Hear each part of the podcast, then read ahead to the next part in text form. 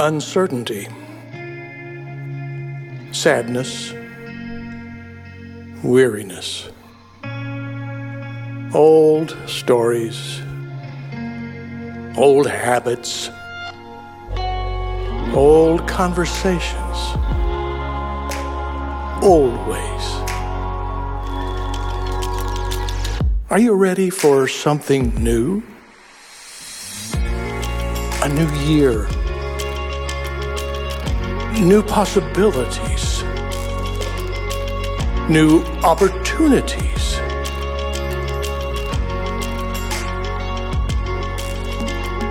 God's invitation to something new. Make it awesome.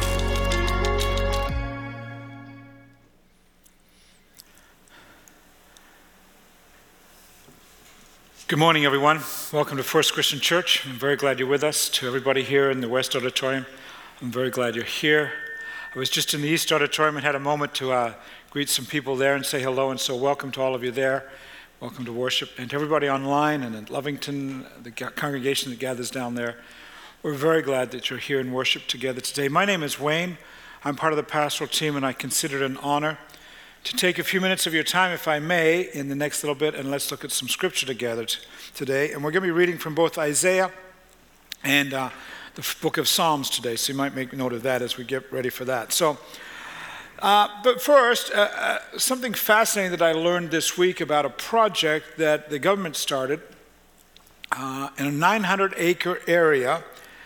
The plan was that this, it was a river island, and um, the trees had all died on the island, and consequently, the river was starting to uh, erode the soil. And so the idea was let's plant some trees and see if we can't um, get the soil to have a little more for- firmness and stop the river from encroaching. But you know how some of these sorts of projects go. Eventually, very quickly, as a matter of fact, they, uh, the project ran out of funds and fell on hard times, and so it was abandoned.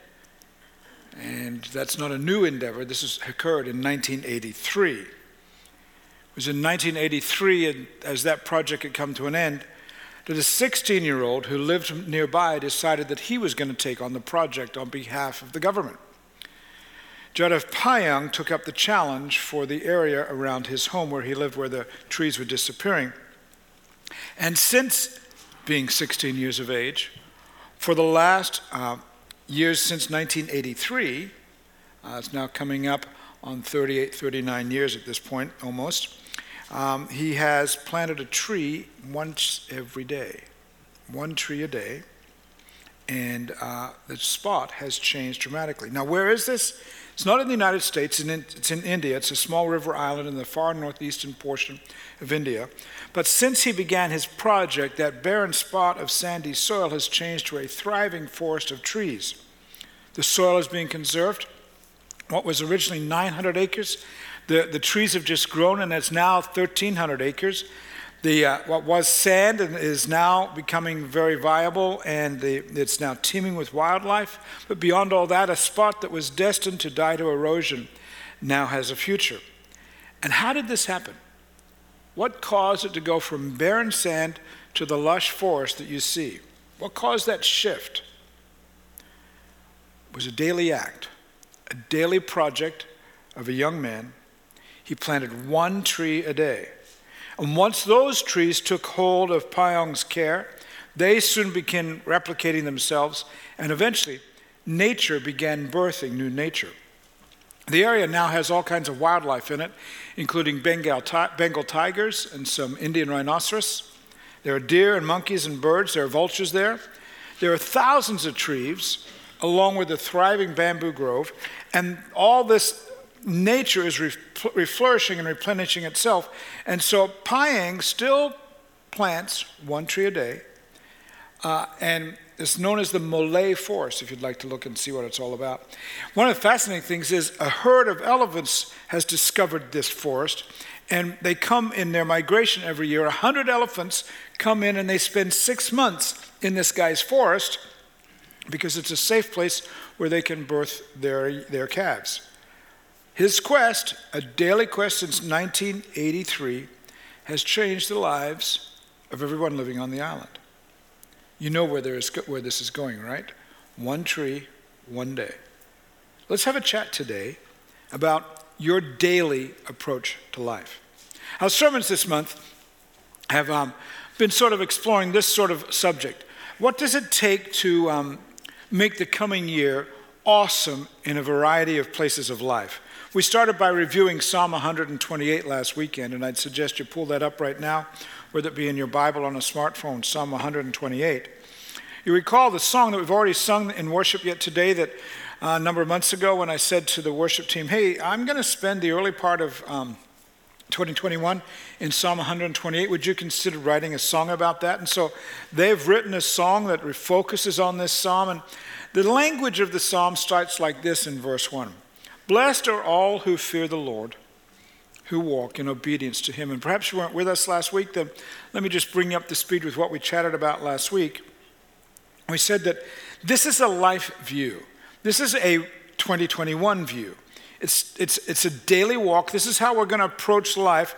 I, and I said, uh, here's some questions to evaluate a life approach for each setting that you might step into, whether it be a conversation, whether it be a judgment about this person or that person, whether it be a plan to put something out on social media. Ask yourself these questions as you step into that. Is, is what I'm about to do, is it God worthy? Is Christ honored? And can the Holy Spirit be present right now in the, this matter or in this moment? Is this, gonna, is this good for the Holy Spirit? And I suggest that if you can't answer yes to all those questions, then perhaps it's time to back up and take a different approach. And that's the start, that's the orientation to what we say is this 2021 uh, make it awesome approach. But today, I want to go beyond that and examine the daily implications You can put it this way last week was a worldview. Today we'll examine the daily spirituality of that worldview. And here's how it relates to young Payeng, the 16 year old who planted one tree a day. This walk with God, it's a daily growth event. It, it requires a decision to follow God's plan. It, it, repl- it requires this daily understanding I'm going to plan, I'm going to create, I'm going to plant, and the first day, the first month may be really hard to do that. Because you got a little sapling that seems to be struggling against the wind and against the forces of coming around it. But once you start the planting, eventually the barrenness of your soul gives way to new life. Get started, and soon your efforts in Christian spirituality begin to act like Payeng's daily tree planting See, his trees began to throw off their own seeds and replenish themselves, and then because there were trees to land in, the birds came.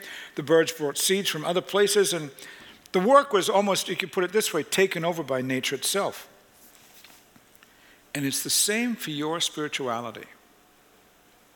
Get started, and the steps you take today will take, make, tomorrow's steps will be a little bit easier, and then the next day after that, and, and then Eventually, it becomes more settled. You develop some new habits. So, what's the first step? You want to go, okay, Wayne, I get it. We're going to plant a tree a day. What's the first tree that I'm planting? Well, it goes back to Psalm 128. This decision that we're going to be people who walk in obedience to God. Psalm 128 is called a psalm of ascent. As a matter of fact, when the worship team wrote that song and we put it in our catalog of songs that we go to, um, it's actually listed there as Psalm or Song of Ascent. It's some 2,500 years old, and it was used by the ancient Israelites. It's written um, a little bit after David's time and King David. King David is 3,000 years ago, so you see 500 years difference. And basically, this was the understanding of the people of Israel at that time. It was expected that each Jewish person, regardless of where that person lived, whether it be in a nation outside of Israel or one of the towns outside Jerusalem, it was expected that throughout a person's lifetime, you were going to make a number, if you could, a number of religious pilgrimages to Jerusalem. But the problem is that Jerusalem's up on a, a, mountain in Israel, and so all the surrounding countryside is way, way down from there. And then once you get to Jerusalem, the temple itself was up on a high pinnacle as well. And so you have this idea that people were gathering and they're walking down these roads in the desert, and here comes a band of people from another village or maybe another nation, and, and everybody's tired. They're, they're, they're feeling the pressure of walking uphill.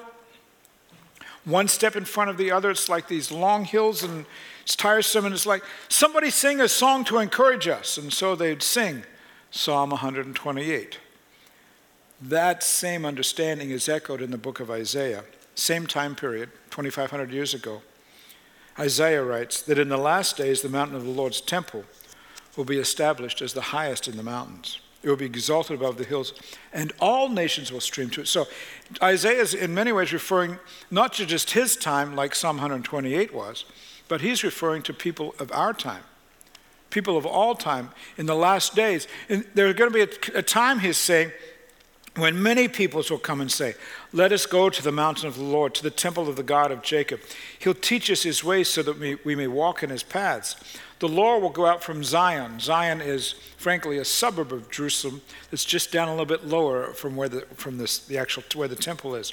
And the word of the Lord will come from Jerusalem. In other words, you could think of it this way based on the Psalm of Ascent, Psalm 128, based on Isaiah 2, based on a walk with God, based on a daily spiritual choice, based on our de- desire to plant something new every day, you could say that we've got to walk up our own mountain of Christian spirituality. Now, Christians, we call that discipleship. It's not just saying, I'm going to try something new. No, we say if we're following Jesus, we want to be like his original disciples. Where he goes, we go. What he does, we do. They were his disciples. We would say that our growth in Christian spirituality is discipleship. And so you still want to go, great, Wayne, but what's the first step? Well, friends, start with Jesus. Plain and simple, straightforward. A daily walk of spirituality starts with a choice for Jesus Christ. I really can't overstate this.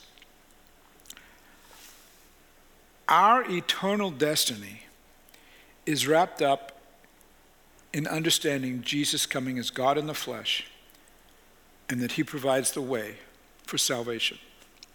He provides the way to eternal life. He provides the way for us to actually start this walk and this growth of called Christian spirituality. Jesus himself said, I am the way, the truth, and the life. No one comes to the Father except only through me. If you really know me, you'll know my Father as well. So if you want to know the Father, know Jesus. And I must admit, you're probably saying today, well, that's really difficult language in a day and time, in a culture that prizes diversity, plurality, and a variety of opinions. And surely some, we would be inclined, our culture would say, well, there are a lot of different religions and they're all equal and they all make the, can, any, any, any religion will get you up the mountain to God. Well, that's not what Jesus said. He said, I'm the only way. And if Jesus can't be trusted with that statement, if, if that statement isn't true, then why would we trust any of his other statements? You know, when he says to be kind or any of his teachings, how do we know he's not lying there if he's lying on this one? Apparently, there's no other way to get to know God. And some religions may have some nice teachings, and you may have friends who are um, fine folk, kind and gentle and admirable in many ways. Fair enough. But Jesus said, There is no other way but me.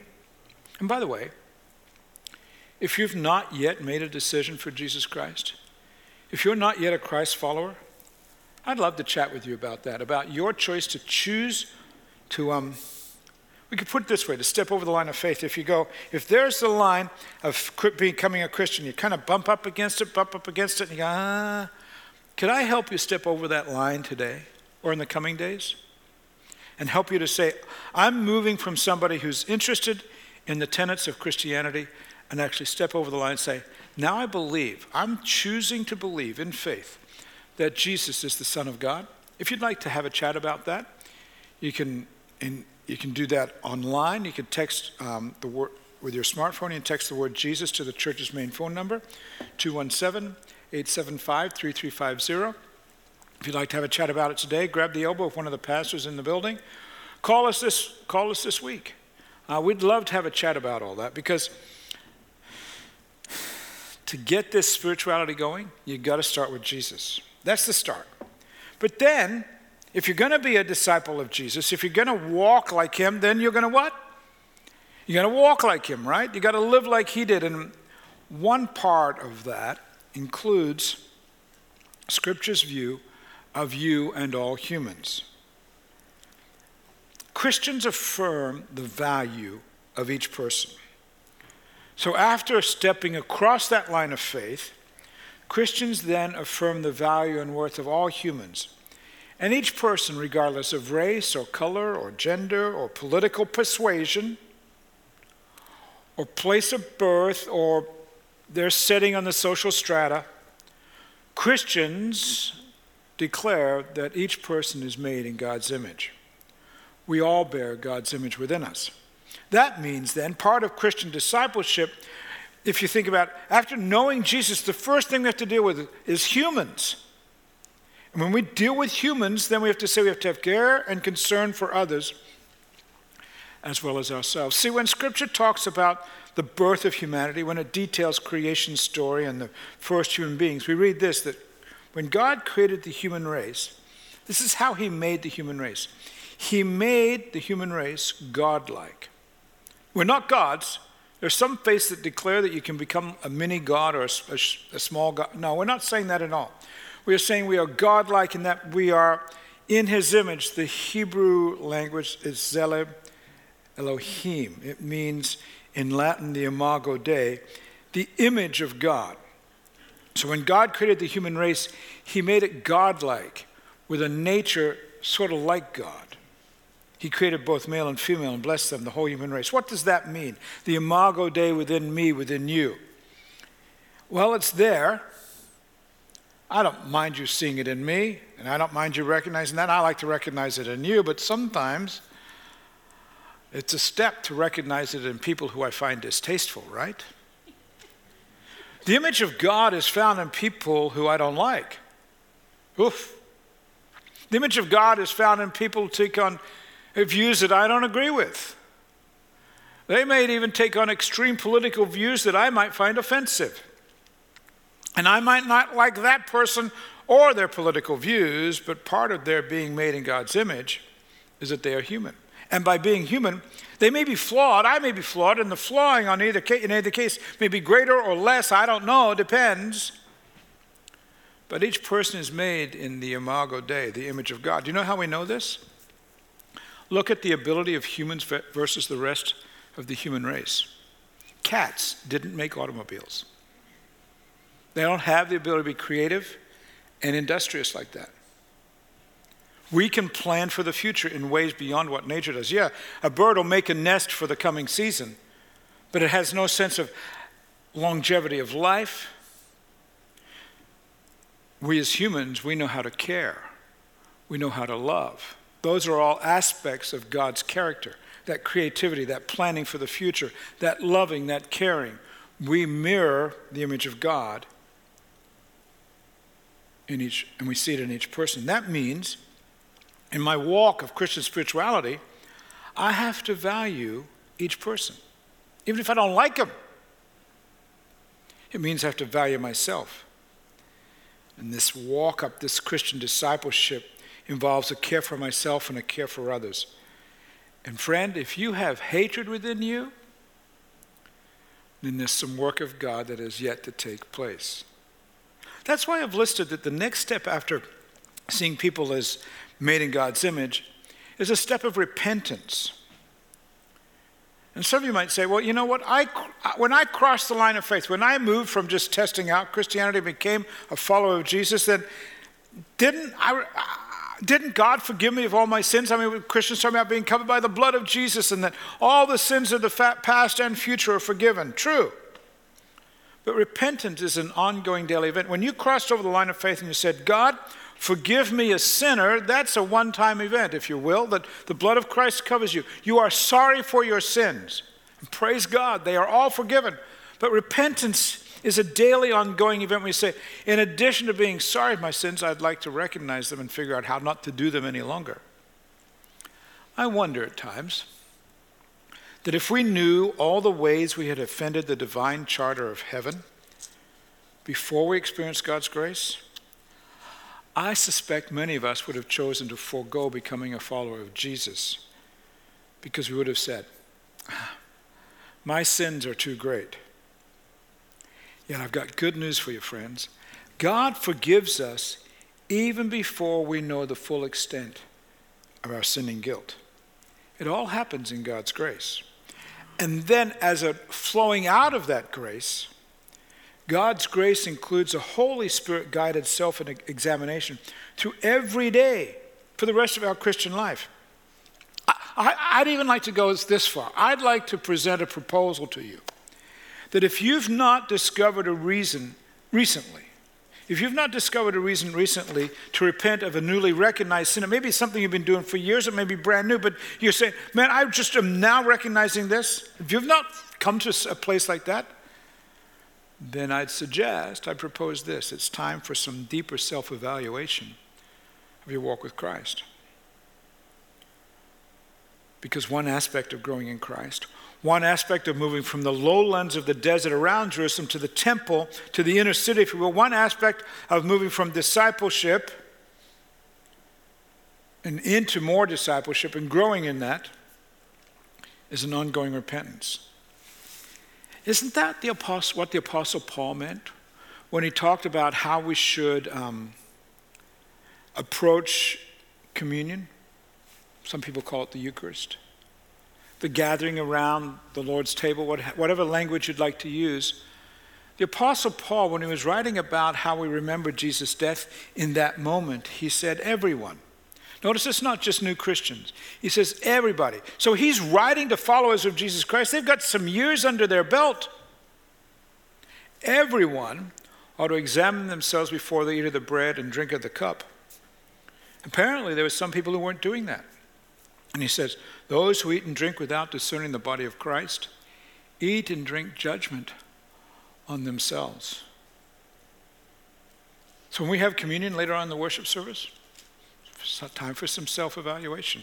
Uh, so I, I, think maybe if I think about how this applies to my life, I have this understanding that I have this balancing act of a self worth as someone who's made in the image of God. And all that is good. Versus a need to live with an ongoing repentant attitude, knowing that errors are probably part of my daily walk. And I got to bring the two together. You know what brings the two of them together? Humility. Repentance is always paired with humility.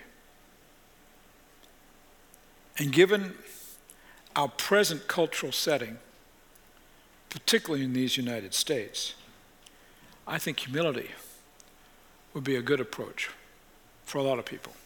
As a matter of fact, I think humility would be a, good life approach for all Christians. Humility would be a good life approach for all pastors.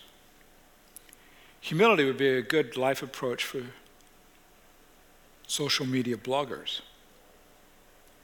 Humility would be a good life approach for pundits. Humility would be a good life approach for governors. Humility would be a good life approach for congressional leaders. And humility would be a good life approach for presidents, those in the White House and those about to enter the White House. Humility would be a good life approach for a nation. For a nation that is divided by rumors, facts, theories of this and that. And above all, humility would be a good approach for you and for me. Because before we go pointing fingers at anyone else,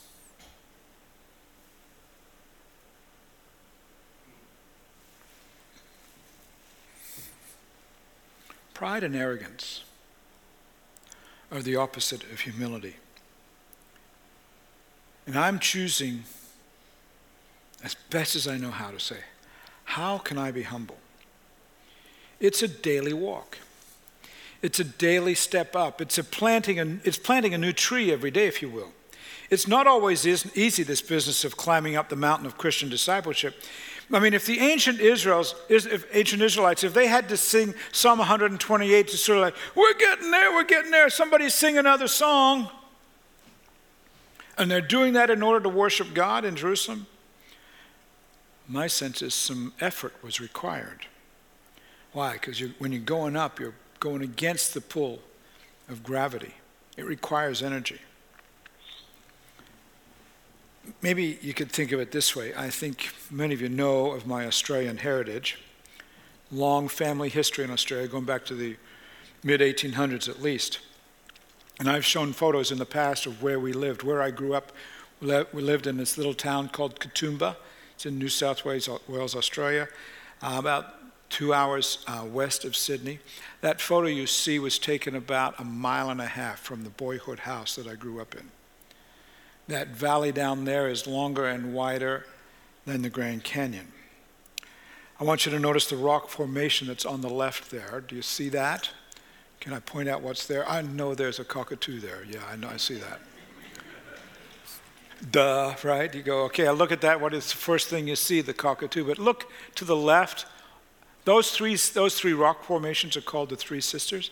And out on the far left one, you can see a bridge. This next slide will show you that bridge. Do you see it there? That's a full size bridge there. That gives you an understanding of the magnitude of those rock formations and the depth of those and the height of those cliffs that just drop straight off. There's a staircase that you can take not only out to the, the Three Sisters, but you can take a staircase all the way down to the bottom of the valley. And the Australians, I mean, listen, I've done this, you can go down there and you walk, do a little walkabout, and you, there's this lovely um, path that you can see the beauty. You'd, wouldn't you love to do that? Wouldn't you love to go down there and see the beauty of the, the Aussie bush and do a walkabout down there? You could spend days, and people get lost down there. As a matter of fact, scientists tell us, I don't know how they know this, but there are 5,000 species of animals and plants that have yet to be cataloged in that valley. Things that are there that they haven't had time yet to, well, that's a different kind of, I mean, it's just this stunning beauty. But here's the deal if you'd like to go take a walk down there, you get down to the bottom and you wander around for a few hours or for a day or so. Do you know what you do once you're down there? You got to walk back up. you got to make your way. You got to make your way back up the cliff, and it's it's. Um, if you go down the stairs, you have to go back up the stairs. How many stairs? Well, it's not a thousand. That's good news, isn't it? It's not a thousand. It's 998. too shy, just too shy of a thousand. But going down and coming back, it's worth it. It's worth the steepness, it's worth the effort because you get to experience and discover the beauty of Australia right there. For some of you today, your walk with God is this stepping across the line of faith, and you've just made step number one of 998. You've got 997 to go. Some of you stepped across the line of faith a way back, and you've already made 400 steps, but you still got 598 to go. Some of you stepped over the line of faith decades ago and you're at 590, I mean, you're at 990 already, and there's just eight steps left. But you know what? You still got to make them. I think about that young 16 year old.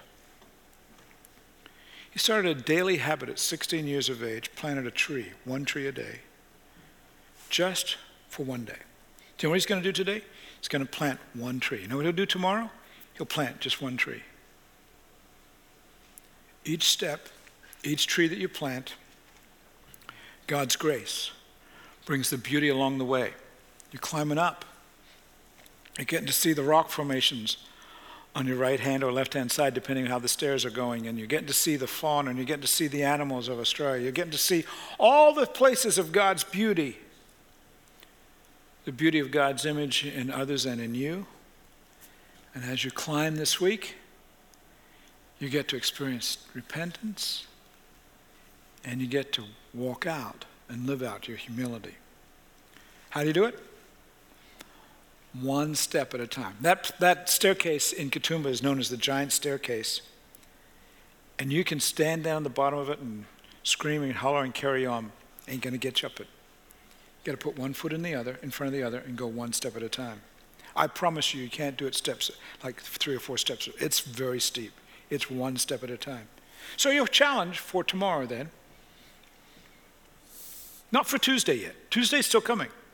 But for tomorrow, one challenge. Take the step. Serve God. We'll deal with that on Monday, and then Tuesday, we'll take the next step, serve God. But for now, one step. Serve God. Let's pray about it together.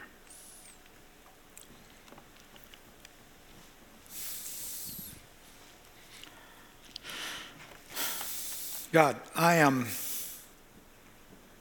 mindful of the times that I've walked down those stairs down to the valley in Katoomba.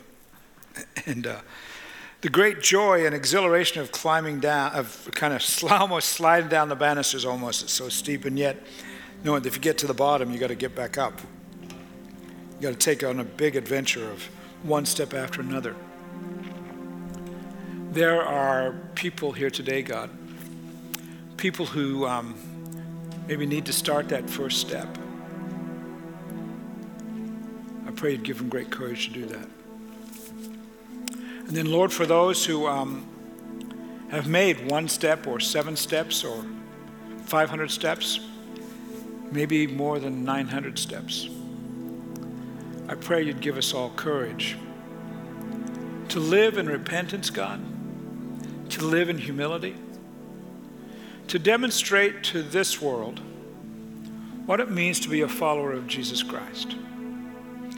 In a world where humility seems to um,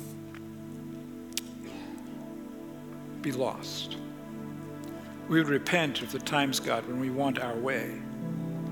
Instead, we would lean into your grace to see the beauty of God within each person.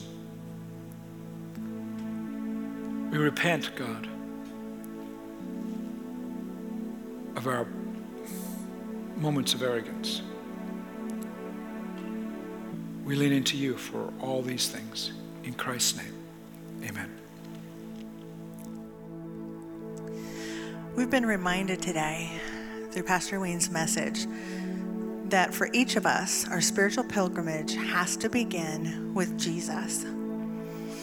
There comes a point where we have to acknowledge the fact that we are sinful and um, that God is holy and perfect, and that nothing that we can do uh, can bridge that gap.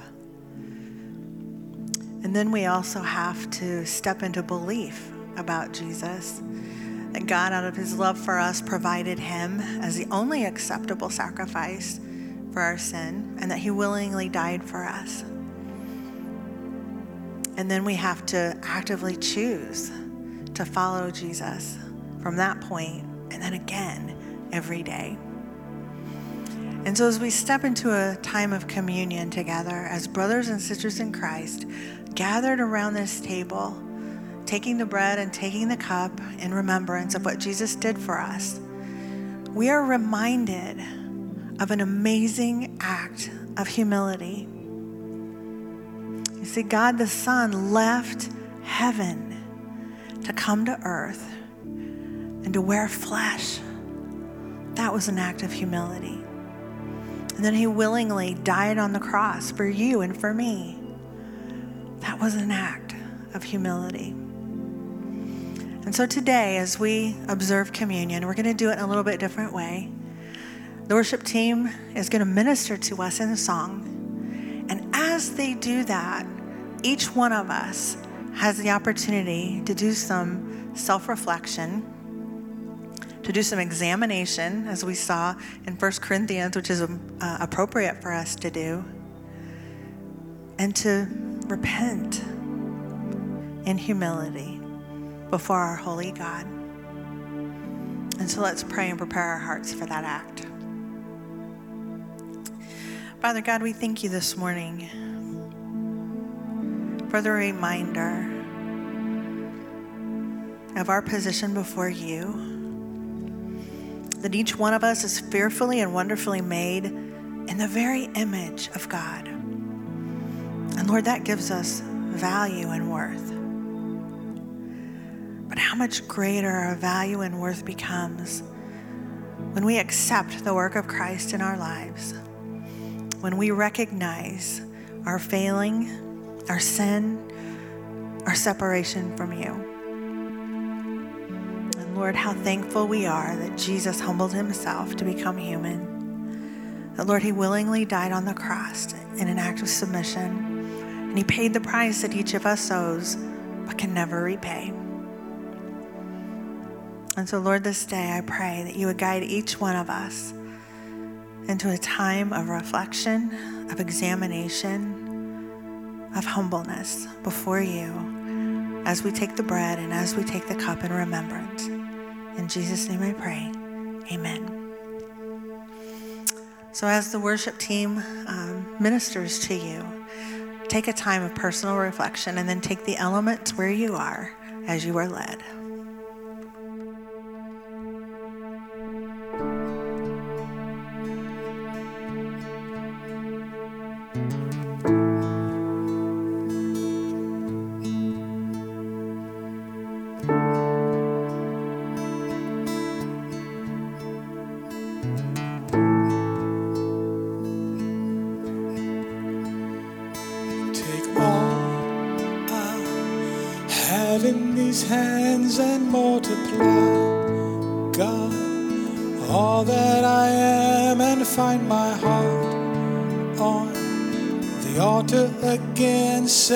On fire, set me on fire. Oh, take all I have in these hands and multiply, God, all that I am and find my heart on the altar again. Set me on fire, set me on fire. Here I am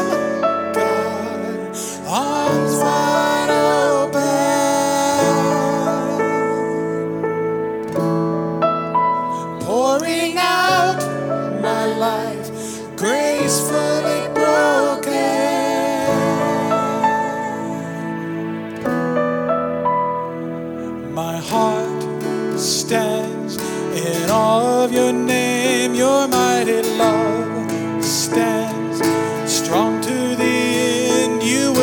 fulfill your purpose for me. You won't forsake me, you will be with me.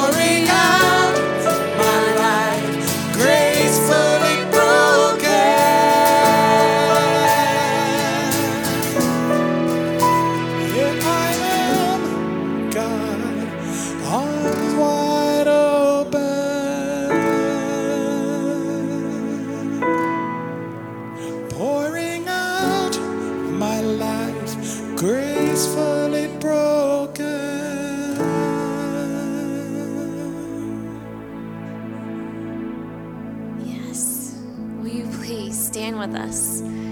Let's worship. Let's get excited. Let's get those hands going.